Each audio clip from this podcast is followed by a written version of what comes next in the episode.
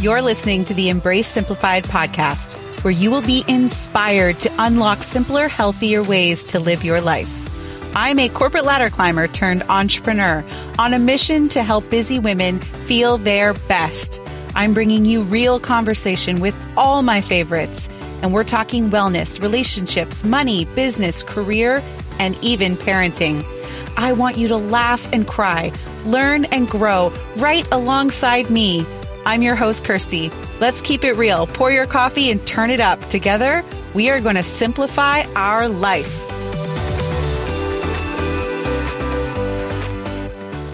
Hey, it's Kirsty. Welcome to the Embrace Simplified podcast. I'm so excited to introduce you guys to this show.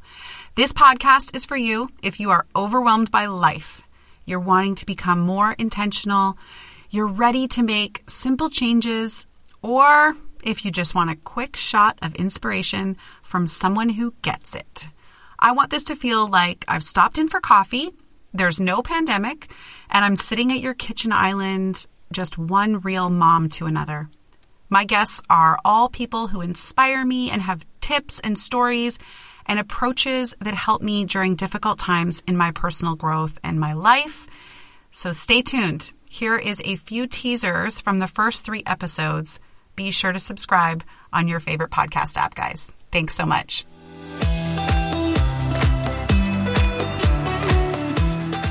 I grew up on an island in BC and we owned a gorgeous bed and breakfast there years before Airbnb was a thing. I say we because it really was always positioned to us kids like we were part of the business. We changed beds, we greeted guests, we stayed quiet during breakfast, and when we grew up, we helped make the muffins and deliver trays of food or answer the door if someone forgot toothpaste. We understood from a young age that by doing these things, our family earned money and that money, well, it went to dinners out, vacations, and other extra things that we loved. I started multiple businesses before I graduated high school and I've worked since I was 14 years old. I loved having my own money, but total truth, I was not smart with it at all. Don't be fooled as you hear me talking about this thirst for money and think, oh, she's been making money for so long. Yes, I've been working. Making money came much, much later. After all the Guess jeans were bought and the pricey chemical filled makeup was discovered and the tab for my friend's ice cream was paid for. I was a bossy little girl. So cringe, right? When you grew up in the 80s and 90s, being bossy was a negative thing. Thankfully now, when someone calls my seven year old daughter bossy, I get excited and proud and think, heck yes, she is going to show up as a future leader. I was the chatty one in class and I always had lots of ideas, but rarely found the confidence to share them outside of my family. The first real badass thing I can remember doing is when I quit French class. The teacher and I did not get along, but usually teachers loved me. I chose to do a self-directed distance learning option instead. It isn't sounding very badass right now, but believe me, at the time, it was. For an entire year, I thought it was okay to go grocery shopping at 9 p.m. solo one night a week and call it self-care. Yes, I did that. I tell them it took me over nine weeks, you guys, nine weeks to do my first real meditation. I tell them that I have struggled with my two cups of coffee rule for the entire lockdown. But I also remind them that a Starbucks and a walk with a girlfriend is self-care. And one of my favorite things that is self-care in disguise is snuggling with my kids during movie night. I now have a far more realistic and raw conversation with clients who are trying to make change. And my honest approach to self-care helps me guide them in making these small shifts in how they care for themselves.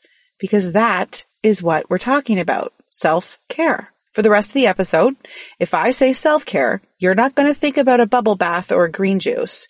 Just know that I am straight up referring to a broader definition of taking a more active role in protecting one's own well-being and happiness. And no, it's not selfish. In fact, helping others, giving, or even creating can all be part of one's self-care. And even research shows us that it's not just about taking care of ourselves better, but really about taking care of everyone more. So if you stop to appreciate someone or you ask them how they are. You hold space for them. You show empathy. You throw some love or gratitude their way. You know how those acts can make you feel great. That is self care.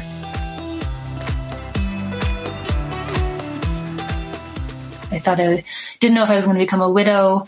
I just really held on to simplicity was something that I could do. It makes sense. And I think so many people will find that relatable because there's so many unknowns right now. Yes. And I think it's not easy to be intentional when we feel like we're running like, mm-hmm. you know, exhausted or in survival mode or have all of these unknowns in our life. And a lot of women right now have that. We're, we're experiencing that. So what would you say to somebody who wants to be intentional or wants to bring in more simplicity, but supporting her kids and herself right now in the world is just, it's a lot. Yes. So just acknowledging that this feels like it's a little bit too much, which is an indicator of where can I simplify? But, and I also understand what it's like when you can't change your life circumstances, right? Right? Like there are things beyond our control.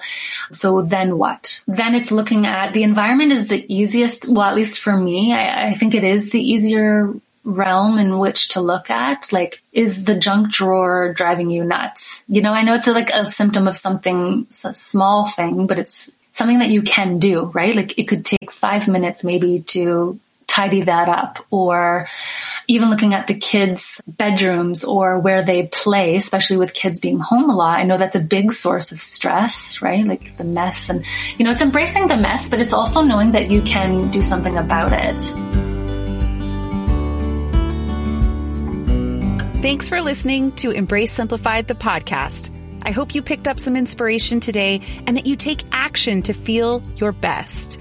Can you guys do me a solid? If you've enjoyed this episode, please leave us a review.